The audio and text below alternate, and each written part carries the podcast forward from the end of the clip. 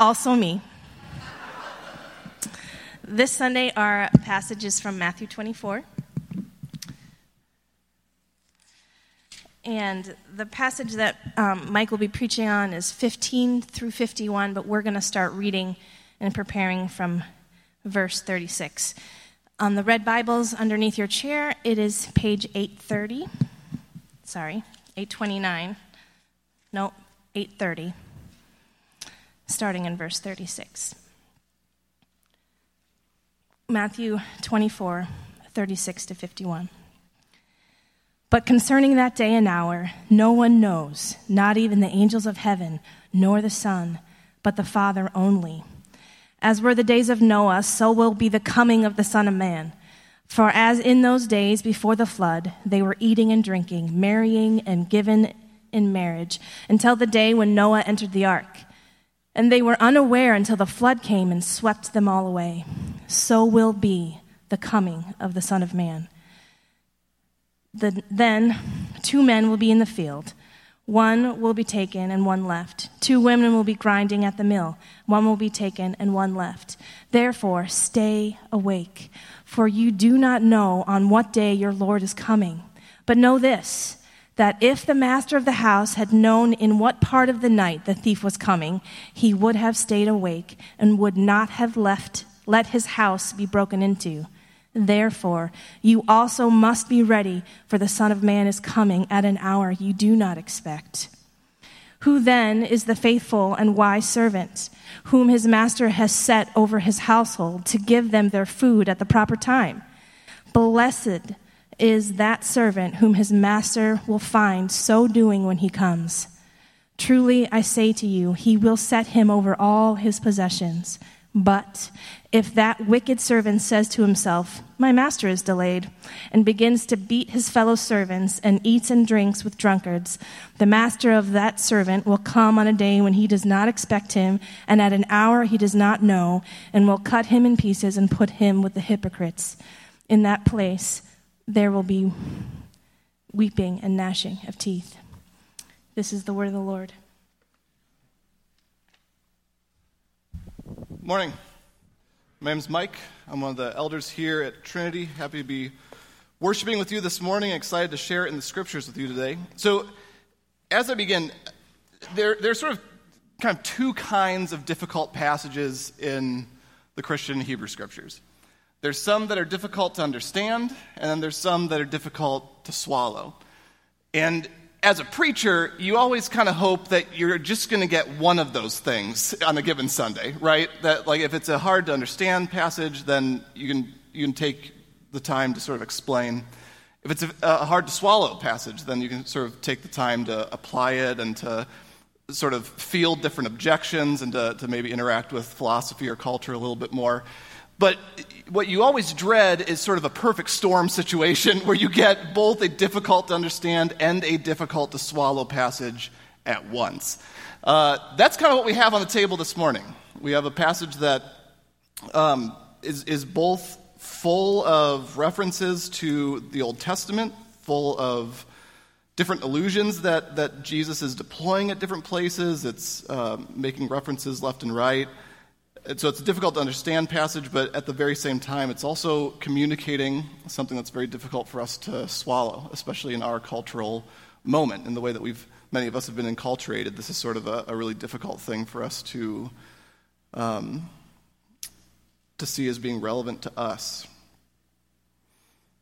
So I say this just to to say that there's going to be so much more that I could communicate on both the meaning of the passage as well as just on the idea of God's judgment. I sort of wish that I could devote one sermon to each, but instead I'm going to try to tackle both at the same time, and I'll be looking for your guys' patience and grace as, as I walk through it. So today's passage is going to eventually get around to talking about what Christians call the second coming or the return of Christ. So we believe that human history is going to culminate with Jesus returning to restore all things, to make all things new. And, and part of what we, we believe is, you know, what we believe is part of that is, is that Jesus is also going to return to judge. Each individual life will be sort of evaluated on its relationship to the Creator and to the grace that he extended in Christ. And so, depending on where we stand before him, we're either going to receive God's presence as never before or lose it entirely. And so, there's, there's lots of different reasons why we, in, in our current American culture, tend to struggle with God's judgment, and I wish that I could go through, through each of them. I'll just mention two, and hopefully they'll be, be helpful. At the end of the day, the, the sermon shouldn't be the end of a conversation, it should be the beginning of, of a conversation. And so I just hope that if, if I don't, you know, right here I'm going to sort of anticipate a couple objections to the idea of God's judgment, talk through that a little bit. But if I don't touch where you're at this morning, I hope that you'll just start a conversation. You know, approach me and, and ask questions, or approach one, you know, anyone around you, and you know, I think the sermon is best when it's not the end of a conversation, but the beginning of one. And so I'll throw out a couple things that hopefully will be helpful, but at the end of the day, real understanding, I think, happens in community. So, on the one hand, I think in our culture, we, we feel uh, that God's judgment must be arbitrary. We, ha- we have trouble you know, coming up with any sort of category for judgment that isn't arbitrary. So we have this kind of idea in our head that that we, you know, we imagine good people being condemned, and most of us are, are pretty sick of religious folk, and so it's hard for us to imagine that it's actually them that get in. But I've come to think that this is really just a caricature of what the Bible is actually describing when it talks about God's judgment. Throughout the scriptures, God's judgment is more seen as, as this sort of like big reveal, right? So there are many people who are just rejected by society, fatigued, sick of life, sick of themselves, desperate to change. And, and, and really, their whole relationship to, to God has just been one of clinging on desperately to His grace to be sufficient where they are not.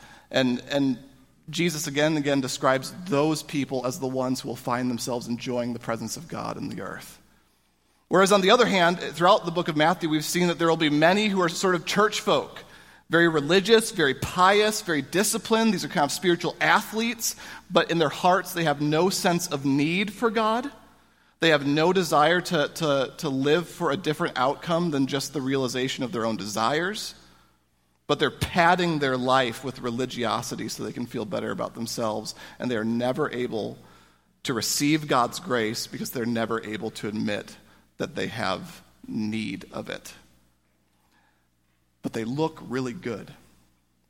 And again and again in the book of Matthew, we've seen Jesus say that it will be those folk who will lose the presence of God in the judgment. And so I don't think that the judgment of God is arbitrary. I think from our perspective and our limited sort of time space coordinate or whatever, it's mysterious.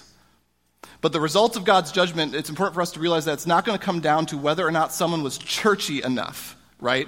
It's going to come down to whether or not a person recognized their need for grace and went to Jesus to find it. It comes down to whether they trusted in Jesus and turned away from the kind of life that shoves God out. I'm not saying that that answers all the questions, there's still mysteries here. But I think it's an important thing for us to recognize.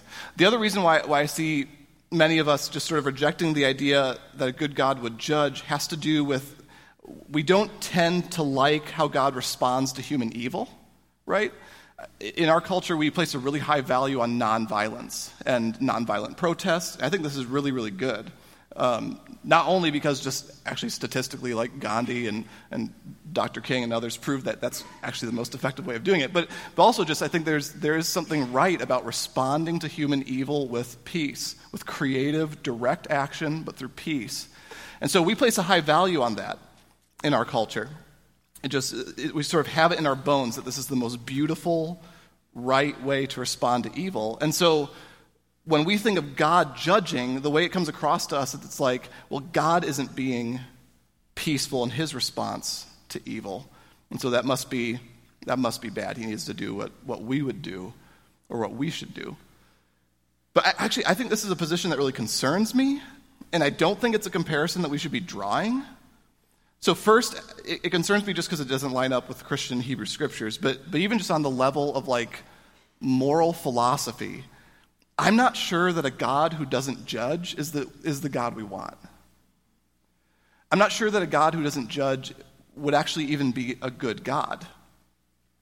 In fact, I, I tend to think that in order for us to be peaceful in our response to, to evil, we have to have a reason to believe that evil will not go unpunished.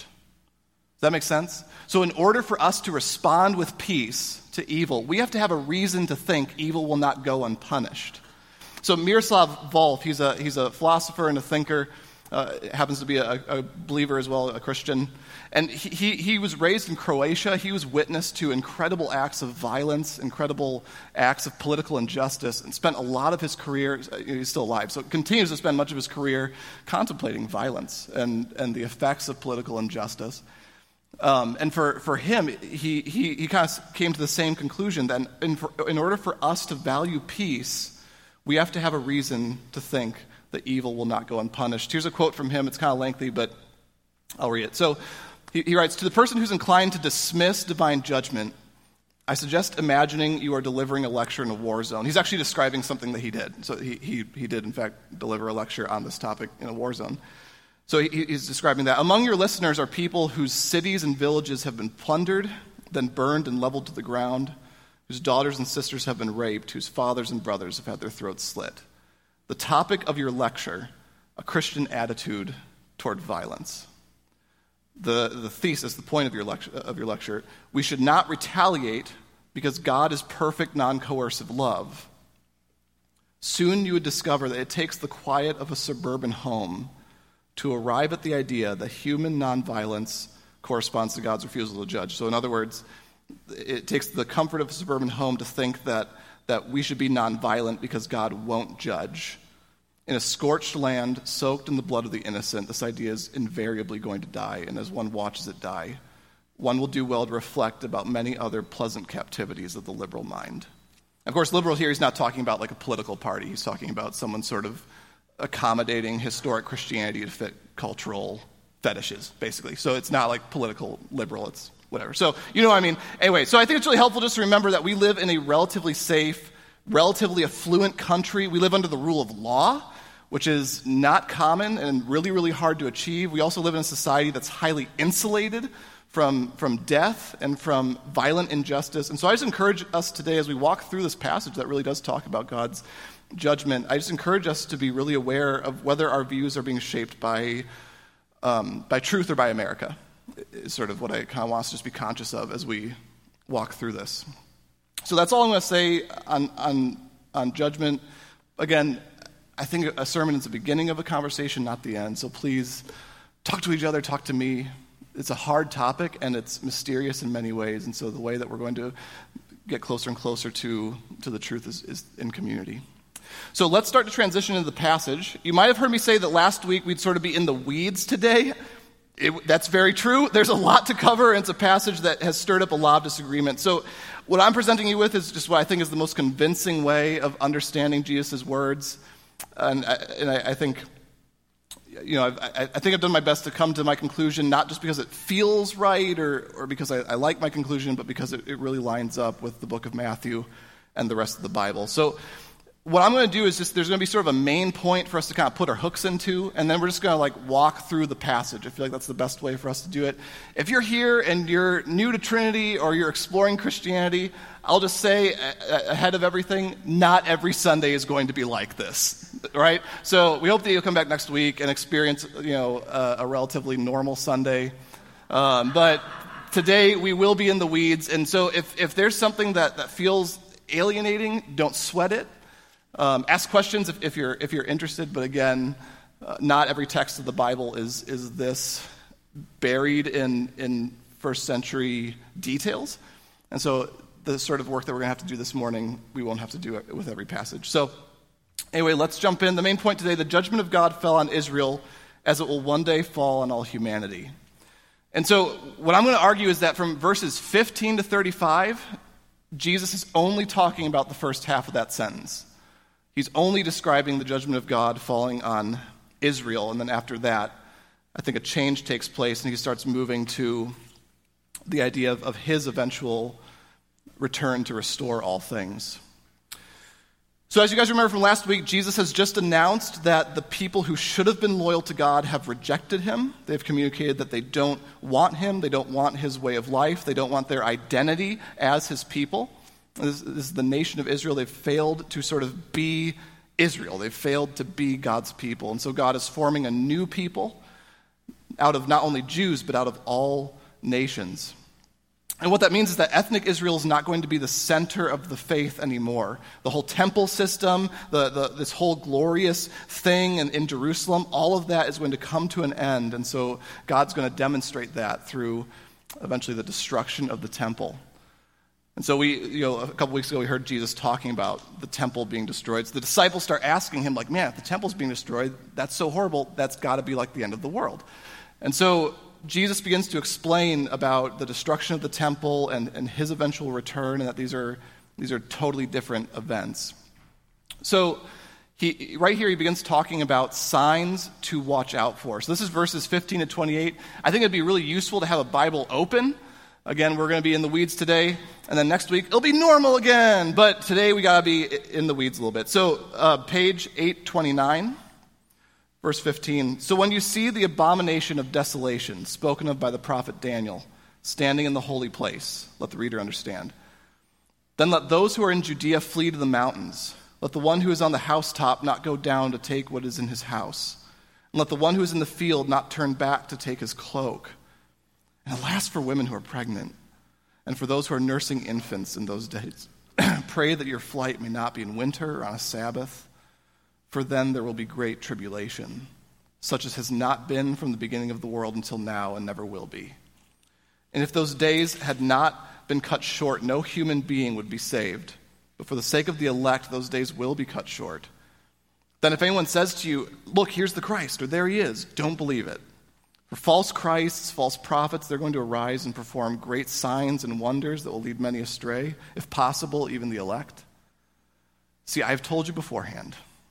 So if they say to you, Look, he's in the wilderness, don't go out. If they say, Look, he's in the inner rooms, don't believe it. For as lightning comes from the east and shines as far as the west, that's what the coming of the Son of Man is going to be like. Wherever the corpse is, there the vultures will gather. So there are some who, who, who, read this and what they think is being described here is sort of like a, you know, like what we call like the end times, sort of this, the, these final moments right before Jesus sort of culminates human history. And so they, you know, there's many folks that will read this and, and be looking for, for signs that we should be also keeping our eyes out for. Here's a few reasons why, why I have not been persuaded by that. So first, uh, Jesus sees these events taking place in, in Judea. He specifies that it's taking place in Judea. So it's sort of a local event he's talking about. Secondly, he tells the disciples that they should keep their eye out for this abomination in the temple, this great unclean something that's going to happen. Uh, so, it, it, whatever it is that Jesus is describing, it takes place while the temple is still, still there, which of course it, it wasn't by the year AD 70. Third, this is probably not talking about Jesus' return because at one point he even describes that this, this great suffering of, of, of folks within Jerusalem is going to be unlike anything before or after. So, again, we're not talking about like an ending of human history situation here. We're talking about a specific violent political event. And then eventually, in verse 34 on the next page, he's going to say that everything he's predicted up to this point is going to happen within what he calls this generation, right? That's not a symbolic phrase. He, he just means his generation, right? So, all these events that Jesus is describing here, I don't think that it's talking about the ending of human history. I think we're talking about something else something that's going to be within living memory of, of his words. So, if it's not the second coming, what is it? Can we go to the, the slide? Um, I feel like I put these images on the screen and they're hardly ever visible to you guys. I'm so sorry. So, um, what's pictured here is a bunch of guys who look like Roman soldiers. And I, I, don't know if you can see it, but this guy sort of toward the, the middle here, if you'll notice what he's carrying, uh, he's carrying a, a Jewish menorah. So, this is a stone mural from what's called the Arch of Titus. And what this is depicting is an event that took place in 70 CE where the Romans sieged Jerusalem and then eventually leveled the, the temple to the ground. They, they plundered it of all its goods, they took everything away. It was this, this kind of horrifying event. It happened because a number of uh, a, a political group called the Zealots, the Jewish Zealots, they had started a rebellion four years before. And eventually, Rome responded as they often did to, to rebellions, and they, they sieged the city. Many people starved. It was, it was a horrifying, horrifying event. And so Titus had it sort of commemorated, like his victory sort of celebrated through the stone mural of plundering the, the Jewish temple. They leveled it to the ground to, to, the extent that, like, literally no stone was left on top of the other. The only thing left standing was one of the walls of the temple precinct. So, not even the actual building itself. They, they left one wall standing of, like, the, the, the boundary of the district, right, which is, is what we know as the Wailing Wall. And so, thousands, thousands of people were killed. It was this horrifying moment.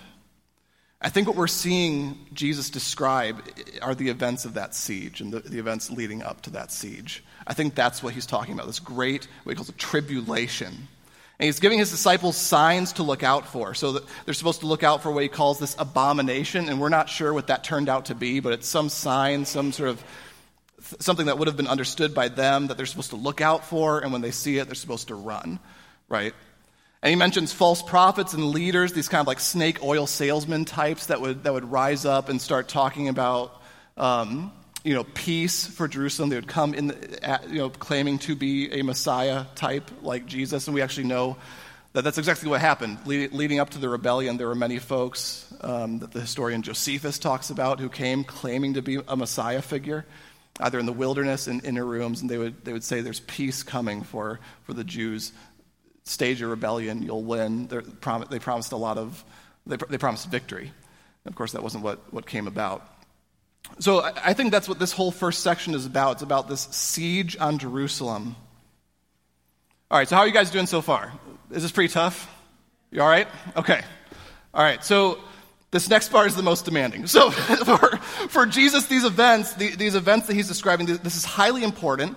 The destruction of the temple, it's not just like a, a bad event it's, it's demonstrating something. So the destruction of the temple means something to Jesus that he's, that he's trying to communicate. It demonstrates that a big change has taken place in human history.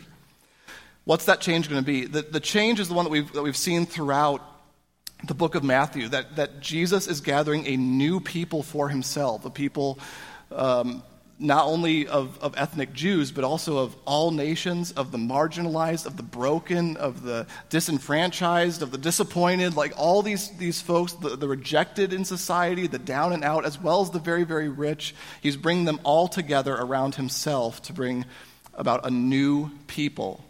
And so, what that means is that ethnic Israel isn't going to be the center of God's plan anymore. And that doesn't mean that God is going to suddenly become an anti Semite, right? I have to say that because unfortunately, throughout the history of the church, Christians have used passages like this to justify heinous anti Semitism.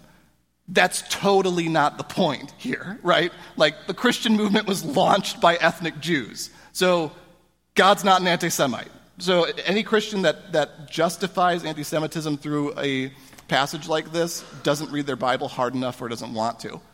And so, but the point though is that, that the center of God's plan is not going to be the nation, it's going to be Christ himself, and he's going to draw to himself folks from all different origins, all different uh, ethnicities, all different nations, all different kinds of people.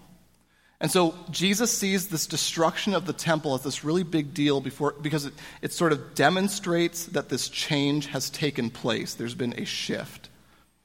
And so when Jesus gets around to actually narrating what the destruction of the temple is like, he doesn't use straightforward language. Instead, when he actually begins to talk about what the destruction of the temple is like, he uses this apocalyptic, poetic kind of language, right? Because it's describing something that's so much bigger than just a building being razed to the ground, right? So here's what he ends up saying Immediately after the tribulation of those days, the sun will be darkened and the moon will not give its light. The stars will fall from heaven and the powers of the heavens will be shaken.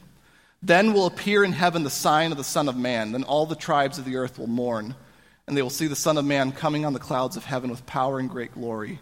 And he will send out his angels with a loud trumpet call, and they will gather his elect from the four winds, from one end of heaven to the other.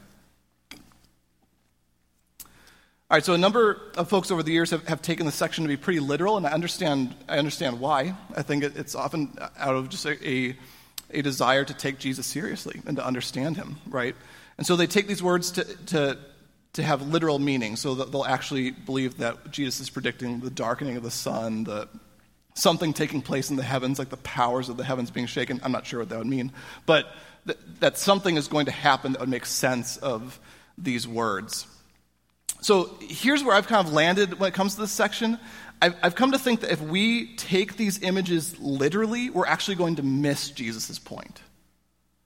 If we take these images literally, I think we're going to miss Jesus' point. So let me explain what I mean. So let's say that I wanted to describe to you someone who is in love, right? So I could say a sentence like this. So Jack locked eyes with Sally across a room, right?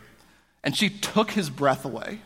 He was head over heels, ended up carrying a torch for her for two years until finally they became an item and he popped the question. Now, if you were not originally an English speaker, what I just said would make no sense, right? Just, it, would, it would be the most baffling thing for you to hear. And so you would have two choices. You could either take everything I said literally, in which case you would miss my point, or you can hop on Google and individually look up each one of those. Fr- I took breath away, got it carried a torch, got it. Like, and slowly what you'd be able to do is to, to figure out what it was that I was actually describing. So I think that, that when we encounter something like this in the words of Christ, we have the same two options. We can either say, all this is literal, or we can first check to see if he's referencing something in the Old Testament or in Jewish literature. If, if he's not, then we should take it literally. If he is, then that that dictates how we interpret what Jesus says. So it turns out that he is actually referring to different Old Testament passages. In fact, every single phrase here, I mean, it's like every single clause is a reference to a different passage of Scripture. I'm not going to go through each one. What I'm going to do is just kind of throw a table up on the screen that sort of illustrates a little bit of this, and I'm going to very briefly go through it but ultimately, really, I'm just driving toward a summary of what he does here. If, if you want to walk through this with me, please, please approach me and we'll, we'll go through each and every one of, of these phrases. But here's sort of the summary. So, that first thing he says, the sun will be darkened, the moon will not give its light, that's a, a quote from the prophet Isaiah.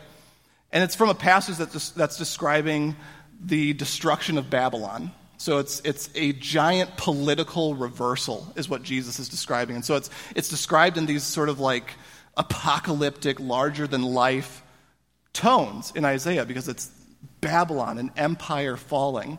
And so Jesus quotes this passage the sun will be darkened, the moon will not give its light, because he also is describing a judgment, a, a huge political reversal, but on Israel.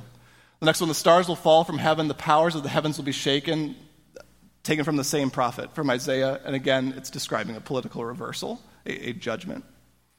The next one that I threw up on, on there, the, the, tribes of the earth will mourn. That's from the book of Zechariah. Um, it's describing Israel having killed sort of this, this Messiah figure and mourning over the fact that they've killed him. And then finally, the Son of Man coming on the clouds of heaven. This is the one that a lot of folks think like, okay, well, this has got to be about sort of the second coming of Christ. It literally says the Son of Man coming, so therefore, the, the question though is, is whether Jesus is coming to earth or whether he's coming to his throne. Which, by the way, if you want to snap a picture of this with your phone, feel free. Um, so the question is, is he coming to earth or is he coming to his throne? And when you read the quote that this is from, this, this whole passage is about the enthronement of Christ. So it's this idea that Jesus, or the Son of Man in, in this passage in, in, in Daniel, has accomplished this incredible work, and now he takes his throne to sort of superintend the ending of human history. And so that's what Jesus is quoting. It isn't a return passage, it's him going to his throne. And then finally, he goes back to the prophet Isaiah and talks about God drawing to himself people from all over the world. And so the, the next slide sort of sums this up. Verse 29 is, that, is about a great judgment about to fall on Israel. Verse 30, this judgment is going to demonstrate that Jesus has been enthroned over history. And verse 31, in the place of former Israel, a new people is going to be gathered from the nations. How are you guys doing? You all right? We're through it. All right? So, this is the toughest part of the book of Matthew. So, we, we, we made it through. So, again, the sermon is the beginning of a conversation. Please talk to me about this. I, I I know that what I just presented is one of many perspectives, and so I, I hope that a conversation will begin. But this is what I think Jesus is getting at. I think he's, he's talking about this huge transition that is taking place.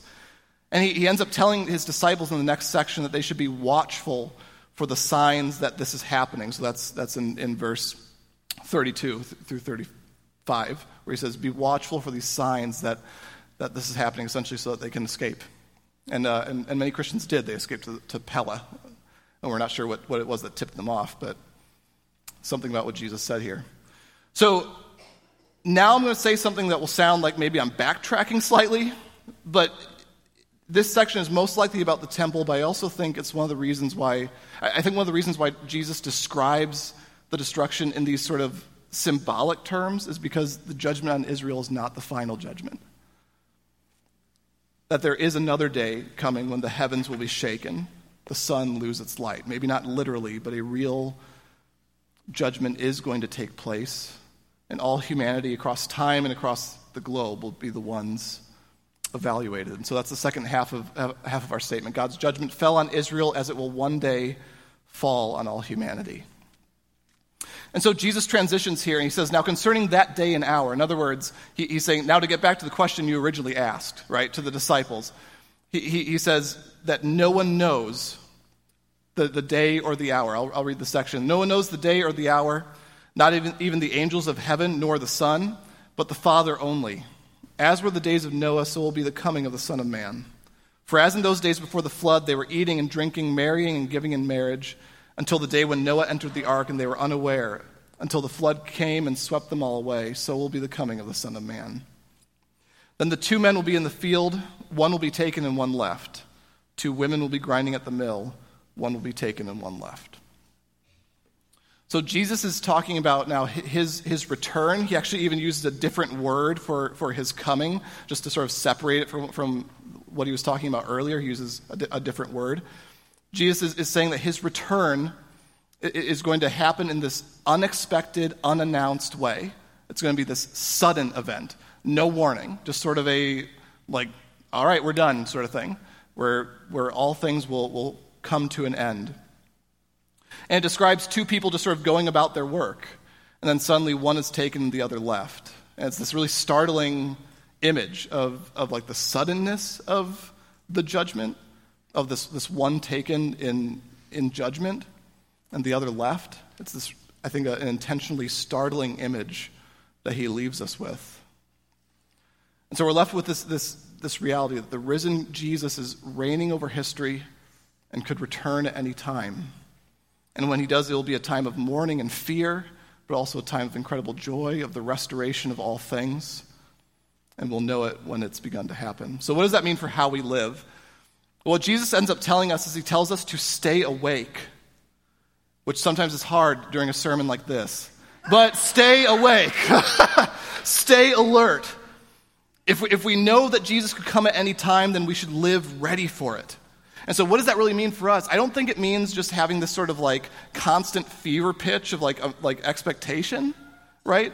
Where it's like, I'm going to live either always afraid or always hopeful for the return of Christ and just try to maintain an emotional state. I don't think that's what Jesus is getting at here.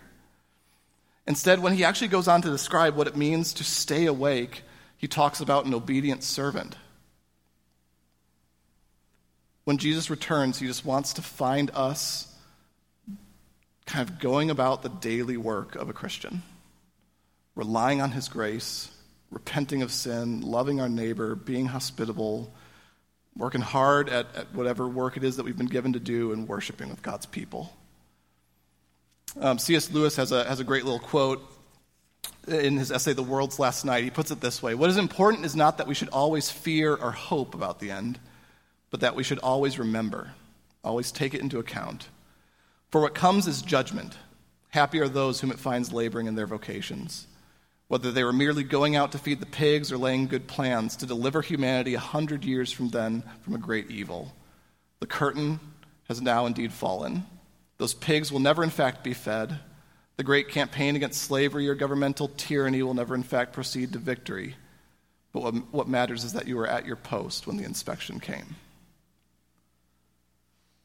So I think that's what Jesus is describing, that we should just be at our post when the inspection comes. But I also want to say something too. I think that, that too often this news of judgment is, is preached in a way where it's like, hey, you better be good enough. You better be good enough or you're not going to make it through. And as many of you know, there, there is nothing more opposite to the Christian message.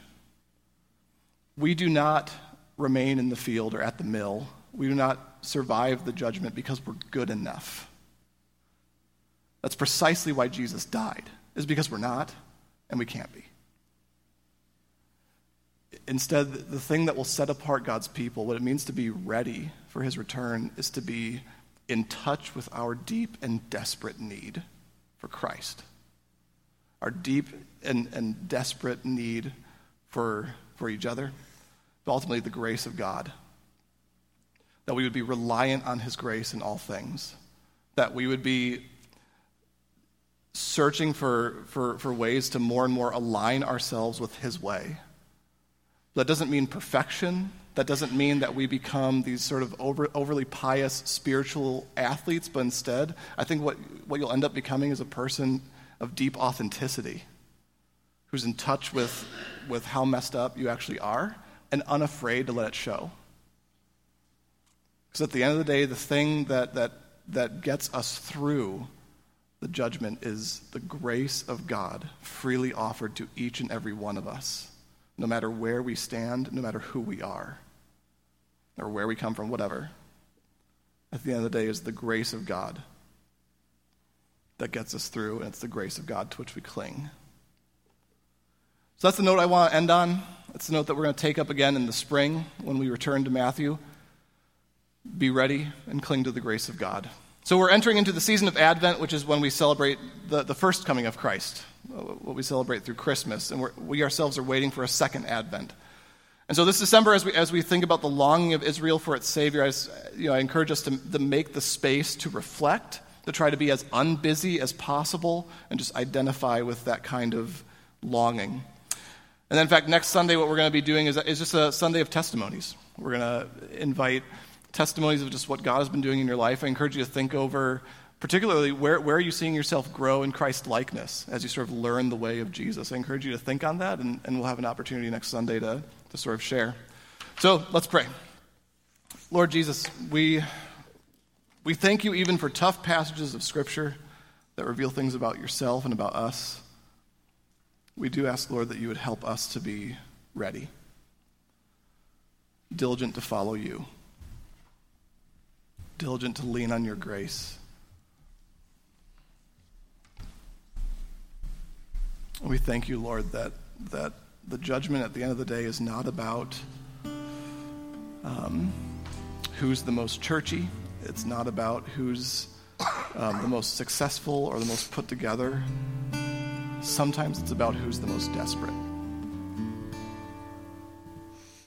So we thank you, Lord, that you have made it clear that all of us are in need and that through the cross and the resurrection,